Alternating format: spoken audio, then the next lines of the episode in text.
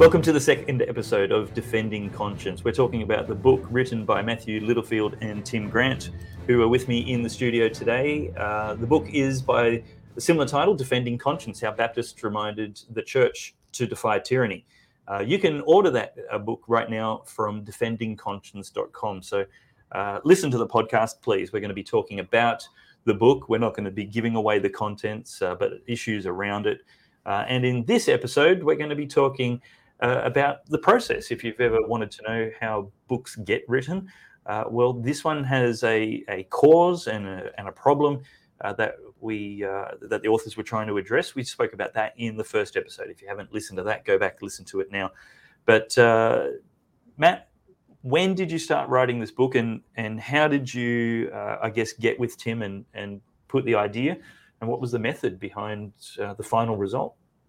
Yeah, well, there's two answers to that question. And the first answer is that we started writing the book together, Tim and myself, with Google Documents online or Google Docs online last year in September.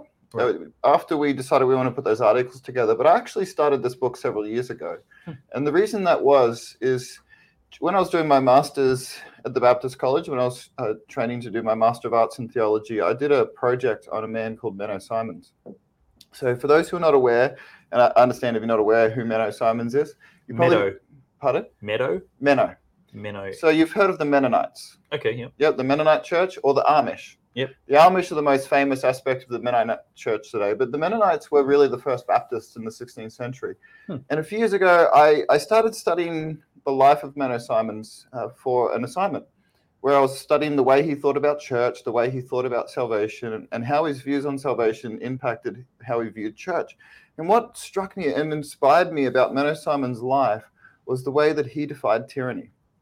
He was a Catholic a Catholic priest in the 1520s in the heat of the Reformation, and he was he was struck around him by all of these radical people that he saw who were willing to be persecuted for their faith called Anabaptists. And he was struck by the fact that these people were willing to die for matters of conscience that many other Christians weren't even willing to speak about. Mm. And he was starting to be challenged himself about the shallowness of his own faith, which wasn't really genuine. He actually says that one of the reasons he stayed a Catholic minister so long was he loved being able to drink and play cards with his fellow priests, and he had a good income. He wanted to keep the income. In fact, he was doing such a good job because he started preaching from the Bible that he actually got a promotion. But eventually, he ended up giving all of that up to to walk alongside these uh, these Anabaptists, and he became one of their leaders. And that's why the Anabaptist Church became the Mennonite Church. And we could maybe talk about that a little bit more in detail uh, uh, in the future. But what ended up happening is his life story inspired me so much. I decided when I was going to go on and do more postgraduate study, which I started to do after my master's, that I wanted to look at the influence that Menno Simon's views on conscience and liberty had on society. And I started to notice that many of the things which we consider to be Western today were actually Baptist. And specifically Anabaptist first, but then Baptist in the 17th century. And so what I did is I did hundreds of pages, oh, sorry, dozens of pages of research uh, and hundreds of pages of reading. Uh, writing, I wrote dozens of pages, and I and I um, I read hundreds of pages from multiple books trying to put together where do these concepts of liberty of conscience, uh, mm. tolerance for religion, where do these ideas actually originate? Because anyone who knows anything about the medieval church, the, these weren't principles of the medieval church. No. Now, there is good things we do get from the medieval church, but it's not these things. So I wanted to find, and then I started to notice, hang on a sec, every, every direction I looked at it from, it always came back down to these Anabaptists and these Baptists. So this was basically the core of my uh, my my PhD thesis at the time, which I was doing the research on. And so that's when I actually started writing this book. But it was it was part of a larger thesis. And then basically, I decided not to continue with that research at the time with that postgraduate degree because I love being a pastor. I didn't really need it to be a pastor, but I always said to myself, one day I'm going to write a book about this because people need to know this. Yep. And so I actually created a file in my uh, my writings folder in my computer uh, how Baptist helped influence the world. It was titled something like that. Right. And then when this whole situation came along, everything that I had read, the things that Menno Simons went through, or the other early Baptists like Thomas Helwys or John Smyth or Roger Williams or, or, or John Bunyan or many of these other guys went through, I started to notice, well, this is really similar to the same sort of issues we're facing now. And so, really, the, the real answer to the question, when did the book start for me, was years ago when I was studying these issues. And then, so when Tim and I came to write the book in 2021, he had done all this reading on Baptist history and, and conscience issues and, and tyranny from the perspective of what the communists did in Eastern Europe. And I'd done all this work in, previously. And so we were able to bring this together and it really gelled into the book that we've written. Tim, um, how did Matt approach you and, and what was the, the method, I guess, in, in collaborating on a, on a book together? Um, in the first episode, of uh, Defending Conscience podcast, uh, we spoke about the fact that you needed to, between you, be somewhat reactive to criticisms of the Ezekiel Declaration. Uh, how much of that is in the final book, and, and how much was uh, was it expanded? What, what was the method there? Uh, yeah, yeah. So we wrote some articles um, in defense of what we had done, uh, and then we were aware of the, the need to fill that void of the history, the Baptist history, the Anabaptist history that to say what we were doing uh, was something very Baptist. We were just doing something that Baptists have done throughout history, advocate for liberty of conscience. Yeah, uh, so Matt had already started writing some articles. He put um, uh, some of his information from his PhD studies in there. He invited us in um, on, on Google Docs. That's a fantastic way to write uh, articles until a certain point. It gets a bit clogged down after about 200 pages or so with uh, all the notes and all the comments and things. It uh, became very laggy. We had to break it up a few times and restart. Uh, but that seemed to be a very helpful way to write a book um, with the 2,000 kilometers distance um, that we that we have between us. So you're in far north, far northwestern yeah, Mount Queensland. Mount Isa, Mount Isa, uh, which is uh, I'm just trying to think of the, the screen um, here. Okay, so far northwest Queensland, and yeah. Uh, we're down here. You get to Longreach, and then you need to drive another seven hours west, northwest. Yeah, um, two thousand k's away. Good. Hard to so, collaborate, so, but easy so, easier with that uh, dynamic document. So that's how we collaborated uh, in that. One of our other friends from college came in as the editor as well, who had also written some books, provided valuable feedback uh, as well. So the way we did it was, well, Matt was aware particularly of the Anabaptist history uh, and the, the links to John Locke. I was very much aware of the English Baptist history uh, and some of his, he pointed me to some of his research as well on Roger Williams. And during that reading, I picked up on a few other things as well. The importance of a man named uh, Isaac Backus, who in the uh, 18th uh, century uh, advocated against a um, uh, what was called ministerial tax that the Congregationalists in, a, in New, New England in America required the Baptists, the Quakers, to pay a certain amount of tax to pay for the Congregationalist pastors and their buildings. And the uh, Isaac Backus said, look, we cannot pay you the tax or even present you certificates of exemption because that would infer that you have authority over us that Christ has never given you. Mm-hmm. Uh, and mm-hmm. Isaac Backus went on to provide a draft, which I, um, which um, his there's elements of his draft in the American uh, Bill of Rights, particularly around uh, religious uh, freedoms. Uh, really? Yeah, interesting. Um, there, there, was another fellow, which he isn't in the book, but by the, the name of John Leland, uh, an uh, American Baptist pastor who was very heavily significant in the American Bill of Rights as well. Um, yeah. So just my reading sort of put me onto a few other things as well. One of the more interesting articles or documents I came across uh, in the English Baptist was uh, a work by uh, Christopher Blackwood, who wrote an article uh, called The Storming of Antichrist in his strongest and final garrison of compulsion of conscience uh, in 1644, uh, addressing the tyranny of uh, King. So, what's his name?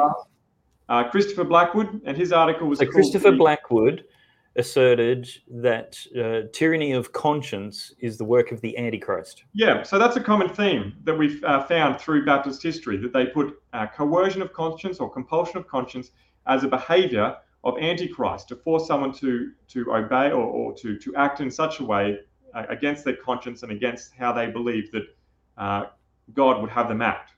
Mm-hmm. So that makes total sense to me because what what they're doing, what whoever they binding someone's presuming to bind someone's conscience is doing, is basically saying that relationship you have with obedience directly to God, where He speaks to you. I mean, what does it say? Uh, it, it, we we know inherently, instinctively, right from wrong. um, and and our accountability, of course, is directly to God. Um, they're saying you're basically taking God out of that equation and putting anything else in there: state, government, uh, a different denomination, Congregationalists. You were saying Mm-hmm. um, to to take God out of that equation and, and assert some insinuate some other kind of authority there is anti-Christ. Yeah, absolutely. In fact, uh, I based a message on on this very concept, which I did at a, a mandate meeting earlier in the year at a friend's church, and you were there to see that. And I actually quoted Christopher Blackwood in that Right. because it's just so clear. In fact, it's it's one of the t- it's one of the one of the most powerful arguments that came out of the research that Tim and I were doing, and it's it's just very consistent. And you you see this throughout history, these times of great coercion of the state. Uh, and it, it's interesting if you read Chinese history or Indian history, you'll actually see these same times of coercion, but there's no defenders. Hmm. Why? Because the key thing they don't, they didn't have that the Missing the West church. had was the church. And Hmm. it, it's not that the church, and this is another thing, which an- another key argument that people made against the book, which is complete. What about in Greek history? Was the, was there uh, a a defender of conscience? Uh, I, I know Greeks are famous for allegedly starting democracy, but um, was there a, a right to conscience in the in Greek politics without the influence of the church? Not really. Greek democracy was very different to Western democracy. I mean, many people would trace Western democracy to Greece, and there is some validity in that. But Greek democracy was set up to disempower the king and stop him from limiting the power of the oligarch, oligarchs. So uh, Greek democracy was set up basically to limit the power of of the king defending the right of the poor. Not to maximize the power of the populace. No, not at all. I mean, there is some there was some ways in which it did give power to the populace because all of the the men of the city, the citizens of the city, could come and make decisions in, in the context of their their democratic settings. Uh, it- so there was a degree to which it, it did give more people power, but it was also about disempowering. Uh, One of the things which is very common in ancient history, and this is a whole other topic, but I'll just just to briefly Yeah. answer this question, I'll give a very brief summary here. I'll get It- back to you in a second, Tim. in the ancient world, the king would defend the poor and he would release them from their debts. And this was very common. Hmm, And so Greek democracy was set up to stop the king from being able to do that. That was a big part of it. hmm. And give the power back to the oligarchs who had all the money. Uh, so it, it- this is another important point. A bit like Russia. We digress. We do not digress. but this is an important point because it shows how different Western society is because of the church. Hmm. there might have been smatterings of these ideas in Greek culture and Roman culture, and you know we got ideas from their law, but it was really the concept of liberty of conscience in the church, which and not just this idea, but just the principles of the New Testament itself, which made the West so unique. And I, really don't want to spend time on here, but uh, just a brief note, and then I'll ask more about the structure of the book. But it, it wasn't always a good thing. Like it was actually the tyranny of the church binding conscience that the pilgrims sought to escape. It was it was actually freedom to worship, which caused them to flee Europe and head for America, uh, and and it was the church oppressing the church. Um, it was the church in government oppressing the church, where you had to believe whatever the king believed.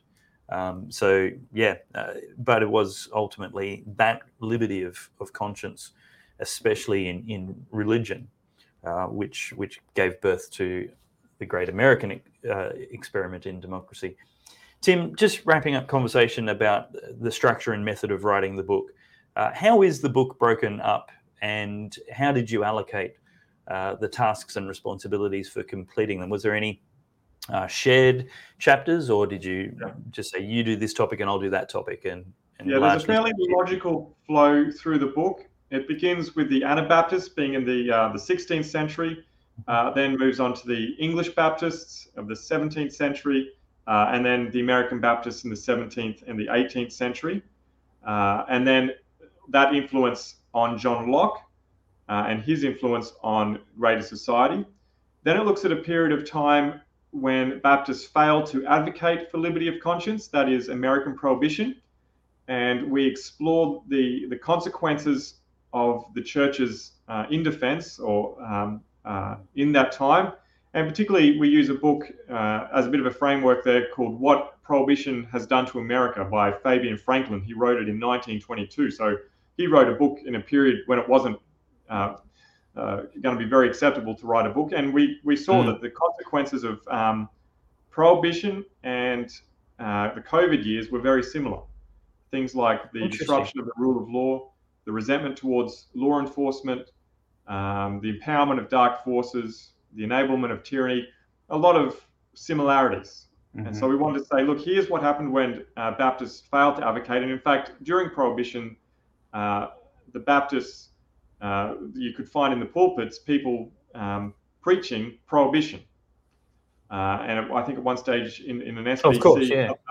convention, they, they said that to produce or to drink alcohol was a sin. So they made a moral, uh, an absolute principle on a point of Christian liberty. Well, the, the temperance societies are, are, famous advocates of prohibition.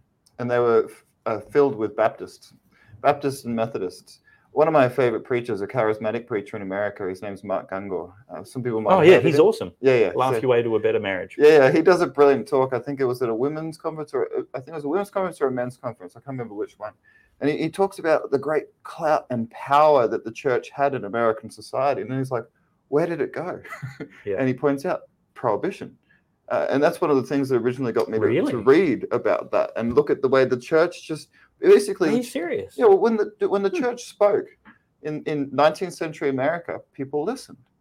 And it, on an issue like alcohol, which people like this is a silly issue to outlaw, but the church had such power, it was able to get a constitutional amendment put through banning the sale and production of alcohol.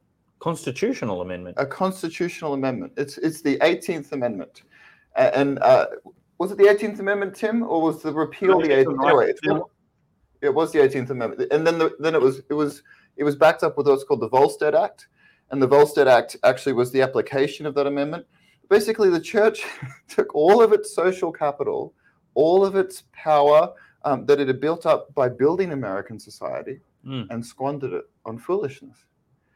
Uh, and the Baptist Church and the Methodist Church, but particularly the Baptist Church, which I think made up like 75% of the members of the Anti Saloon League, or some, it's a very large number, uh, just destroyed their legacy. You've heard the jokes, Baptists and alcohol. Mm. You ask people, they think of the Baptist Church, they're, like the, they're the guys who don't drink wine, or, you know, they're, they're the guys who are a little bit of the, uh, you know, more conservative, less fun church. Well, we used to be radical advocates for liberty. Hmm. But then we squandered all of that on the issue of alcohol in America. Fantastic. Radio. Well, uh, let's leave it there for the second episode in the Defending Conscience oh. uh, podcast.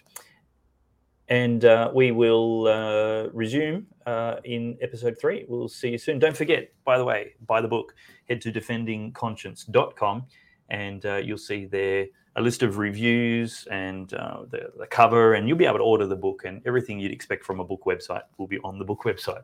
Head to defendingconscience.com, get your order, get your copy today, buy one for a friend. And don't forget, this is a good book for both Christians and unchurched people because we're talking about the foundations for liberty in your country. Uh, and that's something you should know more about the history of so that uh, government can never take advantage of you ever again. Uh, defendingconscience.com. We'll see you in the next episode.